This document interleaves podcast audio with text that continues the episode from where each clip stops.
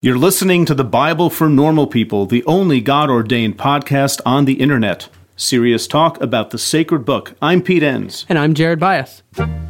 Hi, everybody. Welcome to another episode of the Bible for Normal People. And our topic today is what archaeologists do and why it matters. And our guest today is Cynthia Shafer Elliott. She is Associate Professor of Hebrew Bible, which is just another way of saying Old Testament, Associate Professor of Hebrew Bible and Archaeology at William Jessup University in California. And uh, she digs in the ground in Israel and she finds things. And it's really interesting to uncover artifacts that tell us about culture and history about the ancient Israelites that the Bible just it doesn't get to. Yeah, and I was really excited about this simply because I think it's a term we maybe grew up with a lot in the church, archaeology, but not you know, even me going to seminary, I still learned some things in this conversation about exactly what it is they do and how it intersects with, you know, reading of the Bible and or not. And uh, so I thought that was really helpful to just get some basics under our belt about what it is. And also uncovering something about everyday life, which is really Cynthia's area. Of, and she ex- excavates houses and what you find there. And she has this one really great illustration, we'll leave it for her to tell, about finding a handle to a pot and what she found on that handle that just really moved her. And, you know, archaeology can humanize the Bible in ways that the biblical text itself simply doesn't do. Because again, it's not aimed at that. It's it's telling a different kind of story. But what were average Israelites like? What did they think? What did they believe? How did they live? That's the work that archaeologists do. And this conversation and, and what archaeologists do, you, we talk about it a little bit, but it really expands our understanding and helps us wake up and realize that the Bible presents a pretty small sliver just because of it's limited. a certain number of pages and stories it can tell. We often talk about Jesus and what was Jesus like every day. Well, we have a pretty small window into Jesus' life. There were many, many, many hours of the day and night that mm-hmm. we don't have any record of with right. Jesus. And it's similar in ancient Israel as well. We get a particular slice of that. And archaeologists can help round out the picture. Right, because the biblical writers, Old or New Testament, are not interested in telling us what did houses look like they're not going to tell us things that they all knew and took for granted. The same way when we tell stories, we're not going to talk about, well, our roads are paved with asphalt and, and we have lines painted in them. We're not going to do that sort of thing. And we drink out of things that are mainly made out of glass or maybe plastic or sometimes ceramic or something. We don't, we don't do that. That's not interesting to us. Well, the thing is, the things that are not interesting to them back then, are interesting to us, and, and, that's what archaeologists do. And so it's it's it's pretty exciting to to talk to somebody who actually does this and doesn't just read about it. Yeah, so let's get into that conversation with Cynthia. Well, I asked them. I said, "Well, how much of the Old Testament have you read?" Because it says it often that the Israelites sometimes worship the Lord one on one, just really well, and then other times they didn't okay, well, I worship Yahweh, but I'll also say a prayer to Asherah too. And that really throws people off a lot of times when you say, well, they worshiped Yahweh and.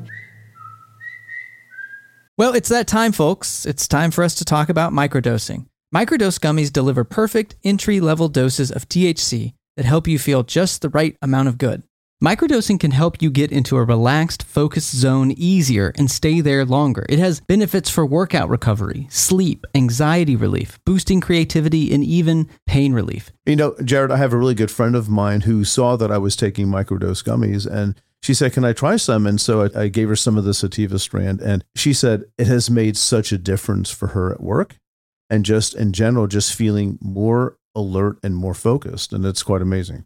So get 30% off your first order plus free shipping today at microdose.com. Promo code normal people. That's one word. It's available nationwide. That's microdose.com. Promo code normal people for 30% off and free shipping. Microdose.com. Promo code normal people. Okay, welcome listeners to another episode, and uh, welcome to Cynthia Shafer Elliott for being our guest today. Hi, Cynthia. How's it going? Well, how are you? You're from California. I am. I and know. it just started winter like the other day. Uh, what's winter like 70 degrees it has been yeah but now it's now it's raining so i feel really bad for you all as you had that big arctic blast. We did. It was horrible. We're like Game of Thrones. Our winter lasts years. Yeah. out here. yeah, thousand years actually. Oh, so. you poor people. Hey, listen, Cynthia. In case you haven't noticed, you are an archaeologist. I am. Yeah. You are. You know, I, I studied that a little bit in graduate school, but I'm not an archaeologist myself. I don't like getting dirty and I don't like getting up early. So apart from those two things, help help us just, you know, what do you do? What do archaeologists do? And that that's something that, you know, if you think of Indiana, Jones or something like that, but Yeah. that's not it. But wh- what do you do and why do you do it? Yeah, you know, I have to explain this to my students all the time because I'm trying to bribe them to come with me to Israel to dig. So, what we do is we're trying to understand ancient Israel better. And we do that by, well, I do that by both examining the biblical text and examining what we call material culture. And material culture is all that physical stuff that they left behind. That could be buildings, architecture, features of a house, say like an oven or a cistern. That could be what we would call the artifacts that they left behind, like pots and oil lamps and things like that. And so, what we're trying to do is uncover what they've left behind in order to understand ancient Israel better. So we do have to get up very early because we're there in the summer and it's very hot. Yeah. So we work early hours and it's not for the faint-hearted. You know, it's it's hard work. It's kind of like a akin to the academic fat camp. Uh, where you go and you're working so hard and you're using muscles that you didn't remember that you had, and you are having a hard time because it's hot and it's dirty and you're in the sun, but at the same time, you are the first person to uncover something that hasn't been seen or touched in thousands of years. Yeah. What, what's the most interesting thing or exciting thing that you've ever uncovered, or maybe you were a part of a team that uncovered something? Yeah, I get asked that a lot. I think all of us in that field uh, get asked this question a lot. It's a really interesting question, though, because what I like is probably not what most people find exciting. But I would think what most people would find exciting is I was part of um, a one season on a Phoenician tomb excavation back in 2002, I think. Yeah, I think that's when it was with Eilat Mazar. And this tomb, this little tomb, hadn't been excavated and it also hadn't been robbed. And so we had this little tomb full of artifacts that people would take to when they're, you know, revering their ancestors. So these are high-end materials. These aren't everyday artifacts like cooking pots or something, but these are fragile or precious things like a metal sword or bronze sword, excuse me, or some scarabs or jewelry. And then all this, if I can say this, all the skeletal remains too, but we're not supposed to talk about that. Um, so, um, but that's really, that was really exciting. And the fact that it was right on the Mediterranean probably didn't hurt either. But for me personally, it's when we're, I'm right now, I'm excavating houses. And one of the things I love, this sounds So am I. You should see my basement. Horrible. Anyway. One of the things I love that we find, as simple as it sounds, is sometimes you find a handle of a vessel, like a jug or a pot or something. And while the vessel itself is wheel made, the handles are pressed on, usually uh, by hand. And so sometimes you see and feel the potter's thumbprints or fing- and sometimes you even find their thumbprint. And to see their thumbprint on this vessel, it just it takes my breath away every time. I think it's just wow, look at this reminds me that somebody made this pot and it begets all those questions of who made it and why and what did they do with it and why did they leave this behind? And for me, it's the stories behind the artifacts, behind the architecture, the stories of the people that use these items and lived during this time uh, that I find the most fascinating. So, at some point, we'll talk more about some of those findings and and what is that mean for your understanding of, of daily life in mm-hmm. ancient Israel and the time periods that you study. But maybe talk some about how does biblical archaeology impact how we read or have read the Bible? Like, what's the interplay between the scriptures and archaeology? That's another really good question. And depending on who you ask, you'll have a very different answer. But part of the issue that a lot of us in our field have to answer is kind of even how you phrased the question using that term biblical archaeology you have people within the field who say, well, yes, you should be calling it biblical archaeology and you should be digging with your trowel in one hand and your Bible in the other. And then you have others who say, absolutely not, because archaeology is its own discipline and you have no other archaeology that uses a text to define or interpret its answers. So people often think that archaeology is it's more scientific. Uh, there's less interpretation than say in biblical studies, but I would say that's not the case. I would say that there is maybe just as much interpretation within archaeology as there is in biblical studies. And as much as I love doing both biblical studies and archaeology, I understand that they're, and I try very hard to notice that they're two different disciplines and that these disciplines need to be done in their own ways. And the interpretation from those studies and some of those artifacts need to be done in an appropriate methodological way.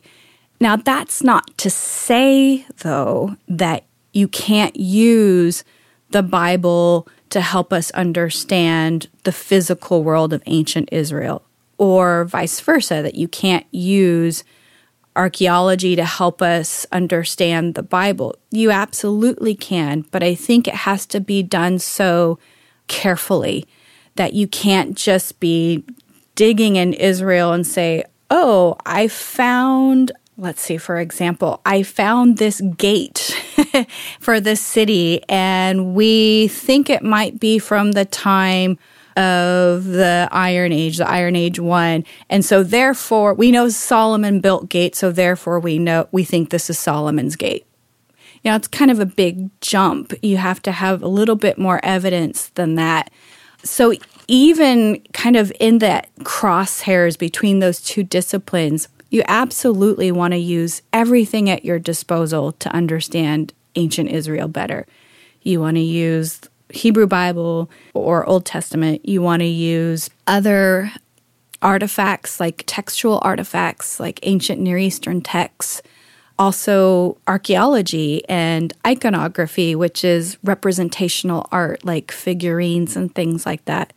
It's my opinion we want to use everything at our disposal, but we also want to do so carefully that we're not allowing these other disciplines to kind of take our interpretation into a direction that maybe the actual physical evidence isn't or maybe is going in.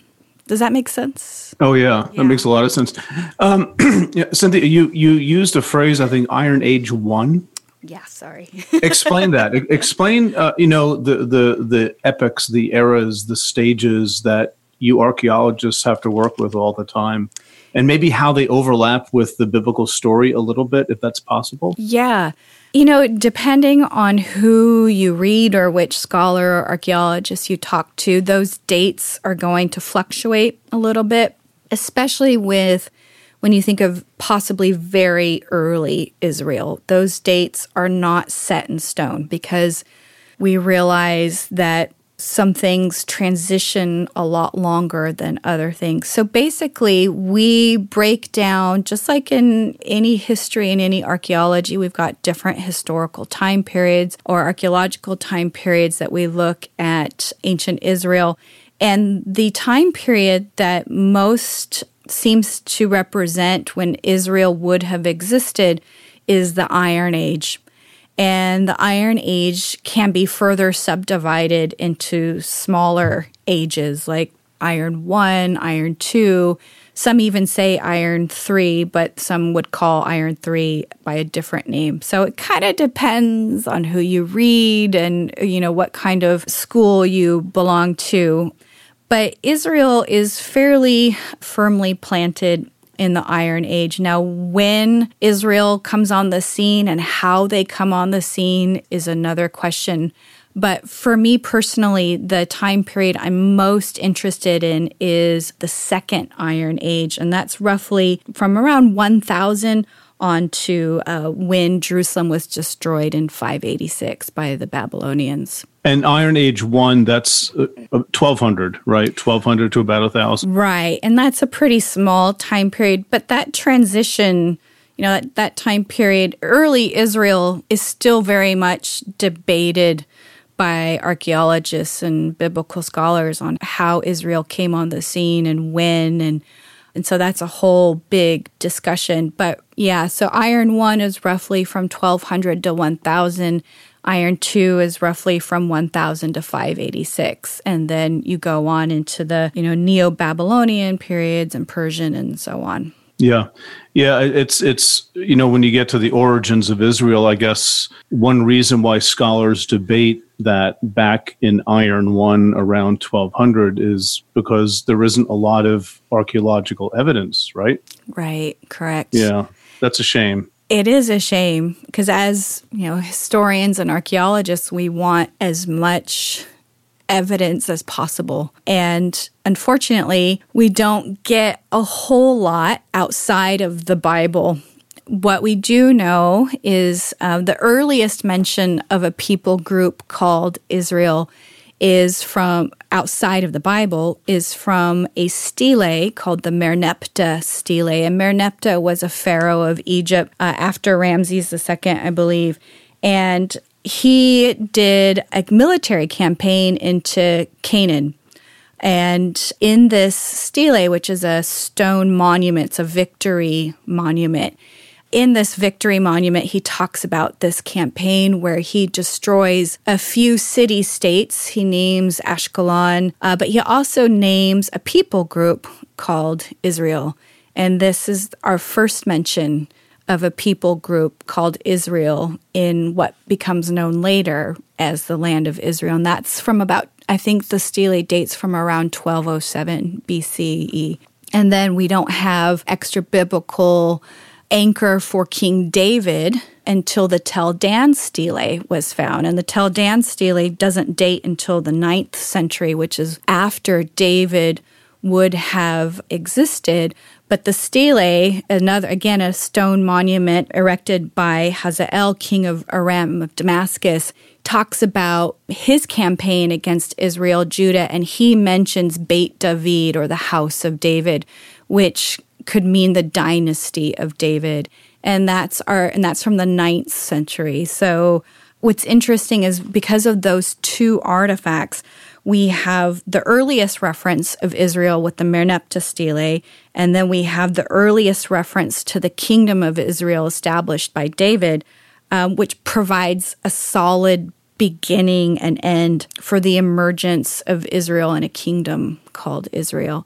And so, unfortunately, we don't get a lot of monumental type artifacts that talk about this people group called Israel or this kingdom called Israel or Judah or talking about David or Solomon. And that's the stuff that most people like to hear about is the monumental stuff.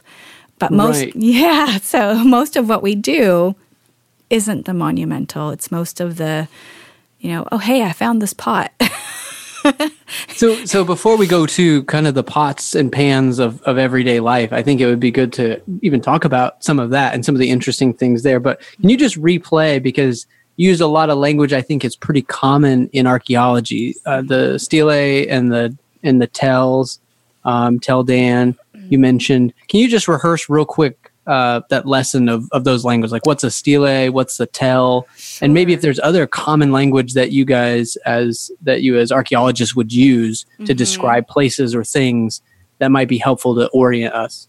Right. The term that you would need to know is the word tell and tell being a not like a poker tell, but basically a a hill, a mound. It's an artificial mound, and you find them all throughout, you know, Israel, the southern Levant.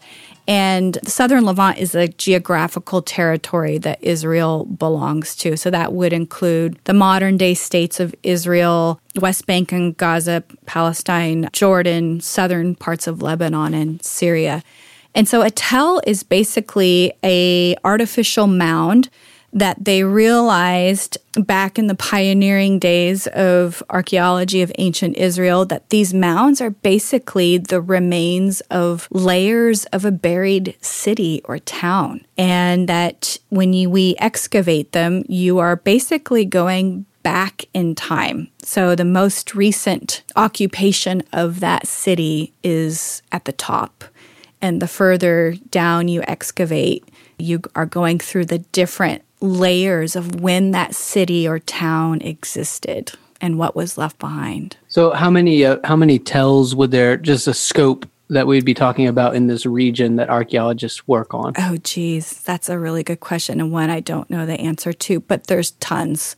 And they so, yeah, so it's many, many. There's yeah, a high volume. There's a high volume, and they range in size. You know, there you've got some very small ones that maybe it was just a little village that existed for a short amount of time, and then you have some really large ones like Lachish, where Lachish was the most second most important city in the kingdom of Judah and it was occupied for you know many many many centuries. It's just a huge site. So when we excavate most of the time we're excavating on these tells and most archaeologists though we realize well that's one reason why it's so laborious is you you're moving all this dirt from all these different layers.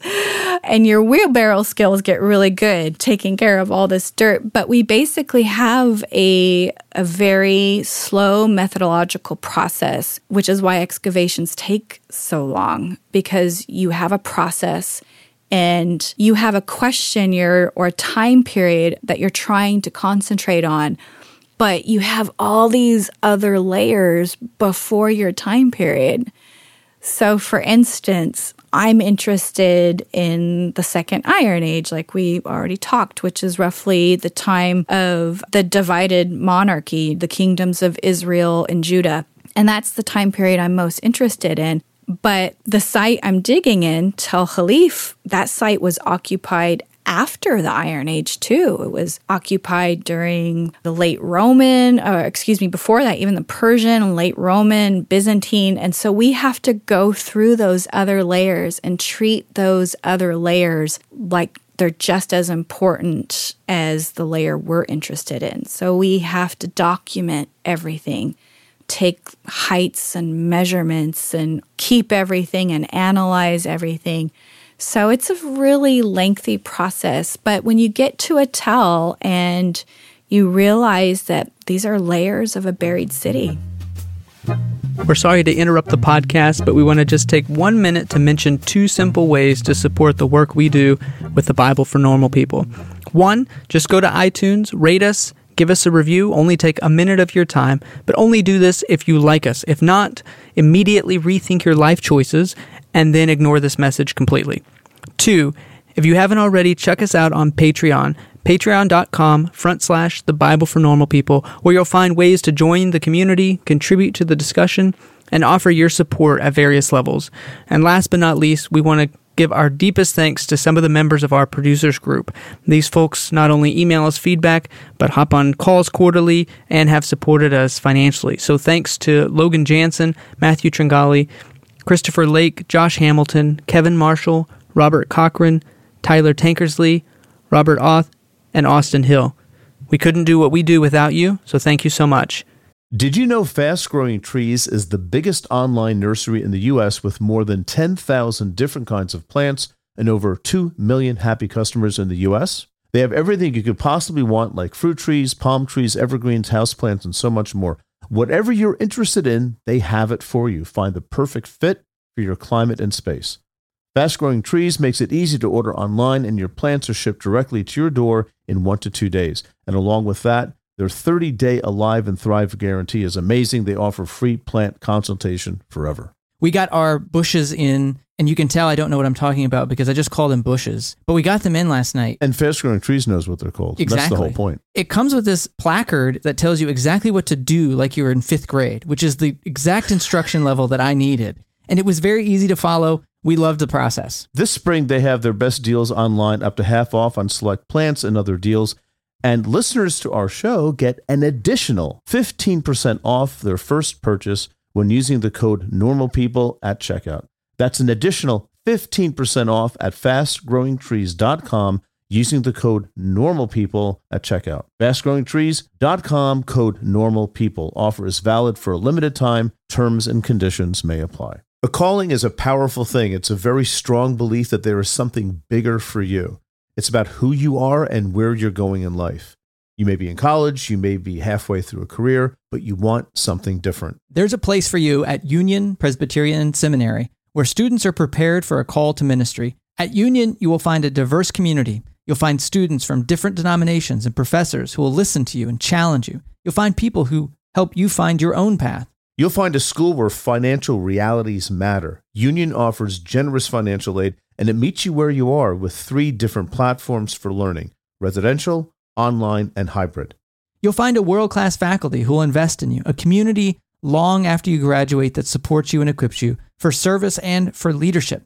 Safwat Marzouk, who has been on the podcast here on the Bible for Normal People, is a faculty at Union Presbyterian Seminary and is slated to write one of our upcoming commentaries. It's no secret, if you're a listener of the podcast, how much P and I have relied on our seminary education and how much that has shaped our view of the world and all of our work here at the Bible for Normal People.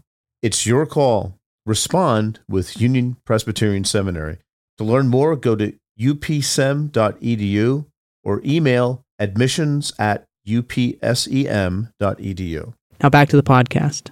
So, how do you know when you are? So, you, the you dig down, and the further mm-hmm. down you dig, the further back in time you go. Mm-hmm. How can archaeologists tell what century they're in, or what age they're in, whether Iron Age or Bronze Age or whatever? Sure.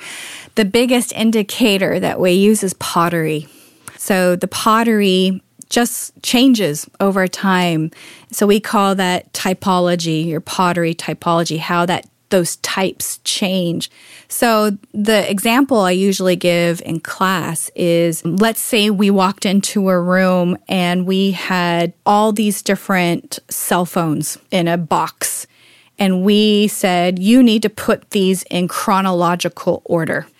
And you would more than likely do a really good job at putting those phones in order from when cell phones began to today. Because cell phones, when they first started, they were actually car phones and they were really big and they had these huge antennas. And then they get to a, a flip phone and then a smartphone. And, you know, they kind of evolve over time. And pottery evolved over time. And so when we look at, let's say, a jug, we know by looking at the handle, the rim, and the base of that jug, we can tell what time period it's from because time periods have very certain features of their pottery. And and to clarify, it's I mean, I'm just clarifying with you, but in my Mm-hmm. head, pottery seems like a strange like decor element, but back then it would have been the basic building blocks of domestic life, right? And you have pottery everywhere. You have broken pieces, which we call shards. Sometimes uh, you'll have sometimes whole vessels, or we put vessels back together again. And so, if you were to say, look at oil lamps, and oil lamps are the little lamps that you would put oil in to help see at night. and they changed, they evolved over time. They went from being just a simple bowl with like a slight pinch all the way to being, you know, more enclosed with decoration. And so when you see these oil lamps, you see how they refined, how they made these lamps. Maybe they realized that if they made them with multiple spouts, they'd have, they could see better or maybe they were influenced by other people. And so we look at pottery typically to date things, and that's one way that we especially do it on the digs, like hands on when we're excavating. We say, okay, we're looking at all the pottery we excavated today. We're looking at all these pieces, the indicative pieces like the rims and the handles and the bases, or if it happens to have decoration on it, we look at those pieces and we say, okay, this is very clearly from the late Bronze Age, or this is very clearly Persian because it has very distinguishing features uh, from those time periods. Mm-hmm. Yeah, pottery, just the everyday stuff that, Every you know, yeah. you might not think much of, and broken pieces and all that. They can tell a tale of the past. Mm-hmm. Well, you're obviously very excited about. What's wrong with you? Anyway, um, getting up early and digging. But I imagine you talk about this with your students a lot too. But what are you know the benefits of knowing some things about everyday life in the ancient world? And I, I, want to try to really ask that question more succinctly. Maybe they could be theological benefits or mm-hmm. just faith benefits you know like has this changed you at all in mm-hmm. in terms of how you think of the nature of christian faith by digging things up out of the ground Yeah, absolutely. I don't think you can be involved in this and not have it impact you.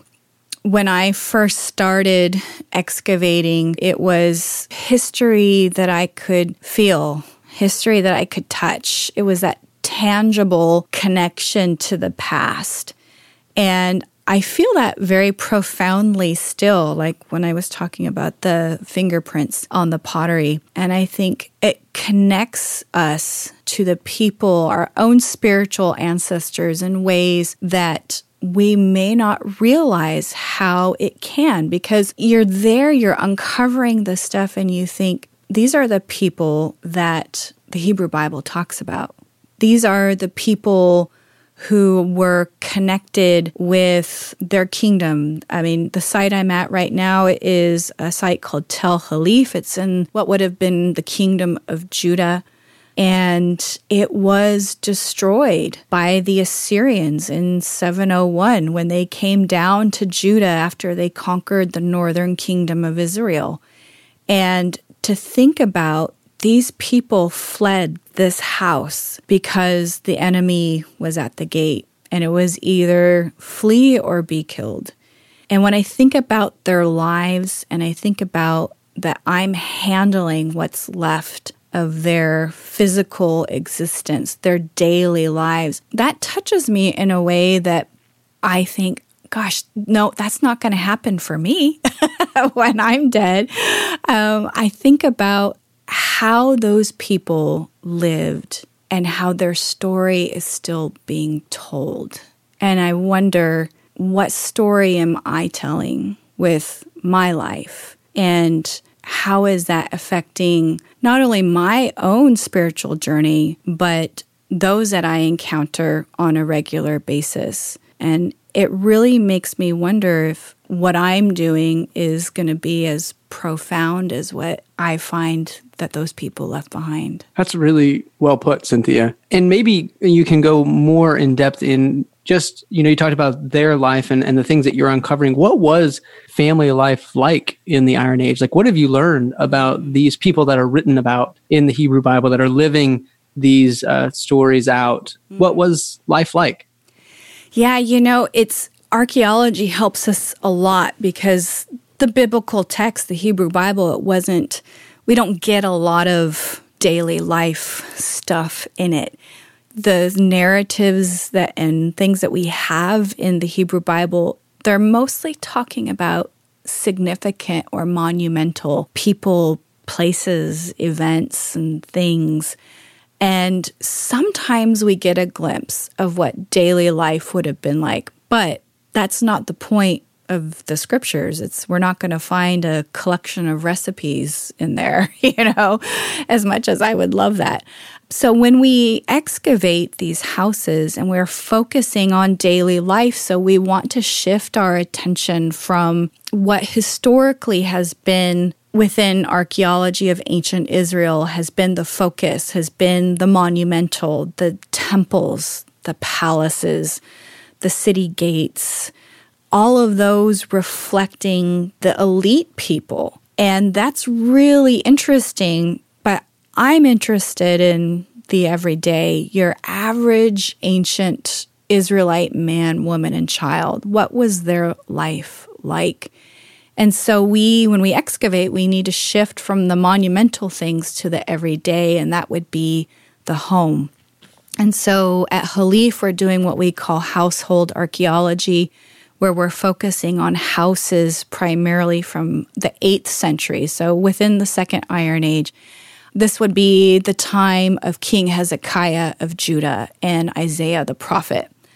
And we're uncovering their lives and when I'm studying what we find and then also what we can learn from the biblical text, I find that daily life was much more, can't decide if I want to choose the word complex or simple, but you hear.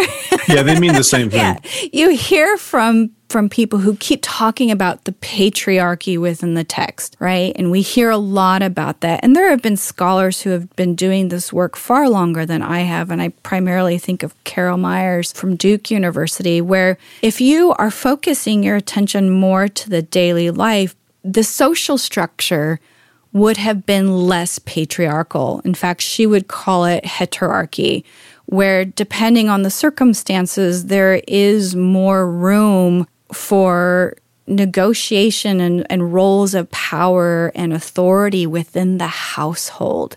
If we look at the household level, who is part of that household? Well, that would be a multi generational family grandparents, their married son and his family. That family could include unmarried daughters or aunts. It could include his married sons and their children. It could include hired workers and servants and all sorts of people that were related or maybe not related, but were working together on the household farm, if you will. And when you take a look at the household and just daily life, you realize that we are putting on them this notion of, I think, what people would call gender roles. That people in ancient Israel, any ancient society, really, if their one focus on a day to day basis is survival, you would probably not have that so called luxury of gender roles that men do this and women do that. You know? yeah, everybody on board. Yeah, everybody on board, especially in times of planting and harvest. And if you think about it too, when the men were called to war, the women would be left behind at the house and they had to be able to do everything because they had to. You know, it wasn't, oh, I'll wait till Joseph gets home and have him do it. No, everyone had to participate regardless of your age, regardless of your sex, regardless of any other differentials for the survival of the family. And I think that keeps being the one thing I, I find as I'm studying these households and this daily life is we keep putting things on it that we're saying, oh, it's part of our society or we're living biblically. Well, what does that mean? you know, what does biblical worldview mean? And which worldview are you talking about? I mean, are you, yeah, whose worldview? And if you really want to talk about what life was like in ancient Israel, I'd be more than happy to have that conversation, but I don't think it's going to sound like the way a lot of people think it would. Yeah, you know, we sometimes think, and maybe I shouldn't generalize, but I'm right anyway. Uh, you know, I, I, know people think of you know ancient Israelites as sort of running around with their Bibles and all you know listening to the voice of God and what God is telling them about worship, about this and that. But yeah that's probably not the case. Right. I mean, would you agree? They're they're just trying to survive. And right. I sort of think of like in our contemporary culture, people who just sort of go to church because that's what they do, mm-hmm. but they're not actually thinking theologically about everything. Right. You know, yeah. which is a little unsettling because you read these things like every everybody is supposed to know this, and right. well, they don't. You know, one thing I remember this blew me away when I was in graduate school and uh, I took an, my one archaeology course because, as I've mentioned, I don't want to get dirty or get up. Who did who did you take that with? Larry Stager. Oh yeah, who just passed away yeah. a week ago or so. Yeah, right around Christmas time. Yeah, I had my course with him, which was wonderful. But I remember these figurines, these mm. these uh, fertility figurines. Right that apparently thousands of them were found. Oh yeah. In your time period. Yeah. And and well, you're not supposed to worship with idols. But it seems like that was a pretty common practice. Yeah. And, you know, what were Israelites like? Well, they probably did that because that's just what you do when you're religious. Right, exactly. We find those figurines. They're mostly found in domestic or households, in houses. Yeah, like up on a mantle or something, like yeah, we would have. Right. And so when you think about it, you think, well, these figurines, some people think they might represent the Canaanite fertility goddess Asherah. Others have argued that it could be really a number of fertilities goddesses, but they also, you see them in different forms, and most of them are female figurines. There are some male figurines, there are some animal figurines, but the discussion is that these figurines were used in Israelite households to worship at home. They all didn't go to Jerusalem every week to go to the temple. You know, most of the time it was done at home. And that the fertility of the people and of the land was of utmost importance. And if you're trying to just survive, then that's what you're going to pray for. You're going to pray for rain. You're going to pray that your wife is able to give birth to a healthy child that's going to be able to help on the farm. And you can imagine if you're this, you know, I give this kind of story to my students where if you can imagine you're, you know, an Israelite farmer and say your Canaanite neighbor, his field's doing really well, but yours isn't and you say to your Canaanite neighbor, Hey, how is your field doing so well? And they say, Oh, well, I pray every day to Asherah and I, you know, offer libation offerings to her, you know, and you go, Huh, okay, well, I worship Yahweh, but I'll also say a prayer to Asherah too. And, you know, that really throws people off a lot of times when you say, Well, they worshiped Yahweh and and then I tell them, well, I asked them, I said, well, how much of the Old Testament have you read? so you're snarky too. Okay, good. A little snarky. But because it says it very often that the Israelites sometimes worship the Lord one on one, just really well, and then other times they didn't. And then archaeologically, we have inscriptions like they found at Kuntillet Ajrud, which is a site way down uh, south in Sinai, where it talks about an inscription that says Yahweh and his Asherah and so sort of his wife right that they were practicing you know worship of yahweh and and the biblical text states it you just got to make sure you. Not a lot of people read the Old Testament anymore. So I, I, think about the Ten Commandments, you know, and you shall have no other gods before me and no idols. Right. And you know, we read that today and we say, well, obviously, how hard could that be? Yeah. that's counterintuitive mm-hmm. in the ancient world. That's yeah. that's asking an awful lot of people to have this right. belief that only one deity is worthy of any sort of worship because right. you know your neighbor's fields are doing pretty well. Right and and yours aren't. I mean, that's I, I think you know that really drives home the offense of belief in Yahweh mm. in an ancient culture. It's mm-hmm. not an easy thing. Like, right. don't you remember all those old stories? Have don't you guys see miracles every five minutes or something like that? They don't see anything. Right. You know, they're yeah. just trying to hang on. And and I, I to me, that's a humanizing part about what you do.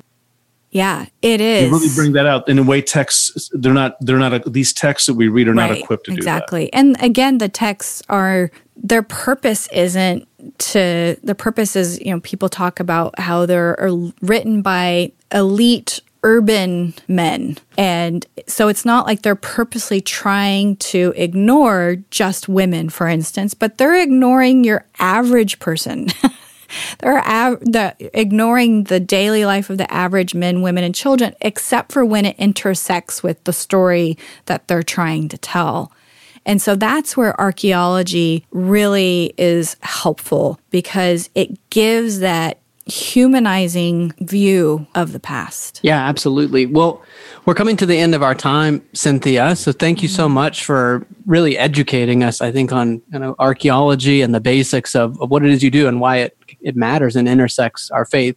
But is there any, any uh, projects that you're currently working on or where can people find you online if they want to learn more about the work that, that you're interested in and the work you're doing? We welcome people on our excavations. You don't have to be a student. You don't have to have any prior experience or knowledge. You just have to have a good attitude and be somewhat physically able.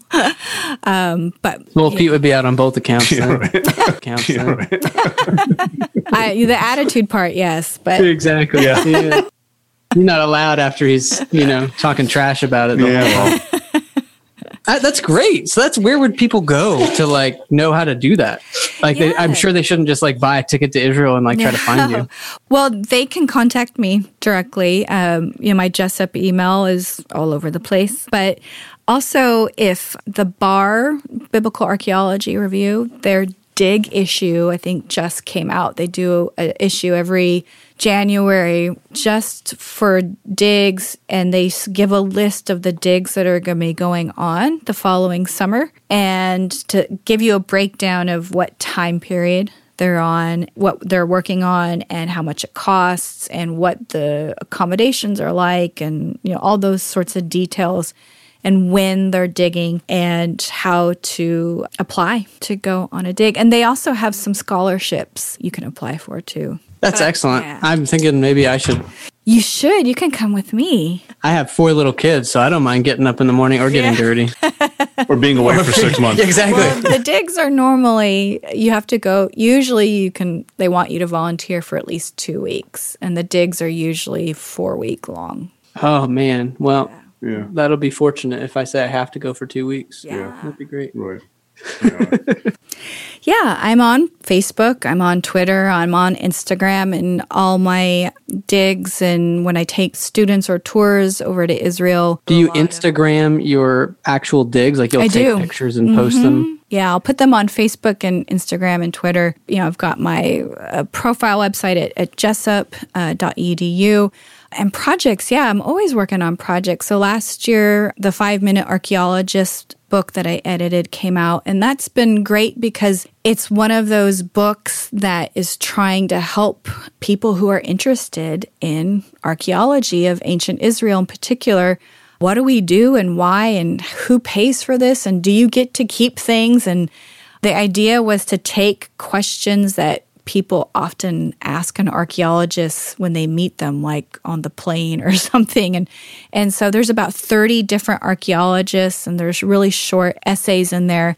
But the next couple of things I'm working on is one I'll be writing and analyzing the house at Halif that I've been excavating for the last 4 years so I'll be at the Albright Institute in Jerusalem there doing that. And then I'm co editing a project with Janling Fu from Harvard and Carol Meyers from Duke on a handbook of food in the Hebrew Bible and ancient Israel. And we're just getting started on that. That will be with uh, T&T Clark. That's great. Thank you, Cynthia. That's that's a lot going on. And yeah, again, we appreciate your time with us and you know giving us a glimpse of daily life and archaeology and intersection and all that sort of stuff. It was very, very interesting. It was great to have you. Well, thanks for having me.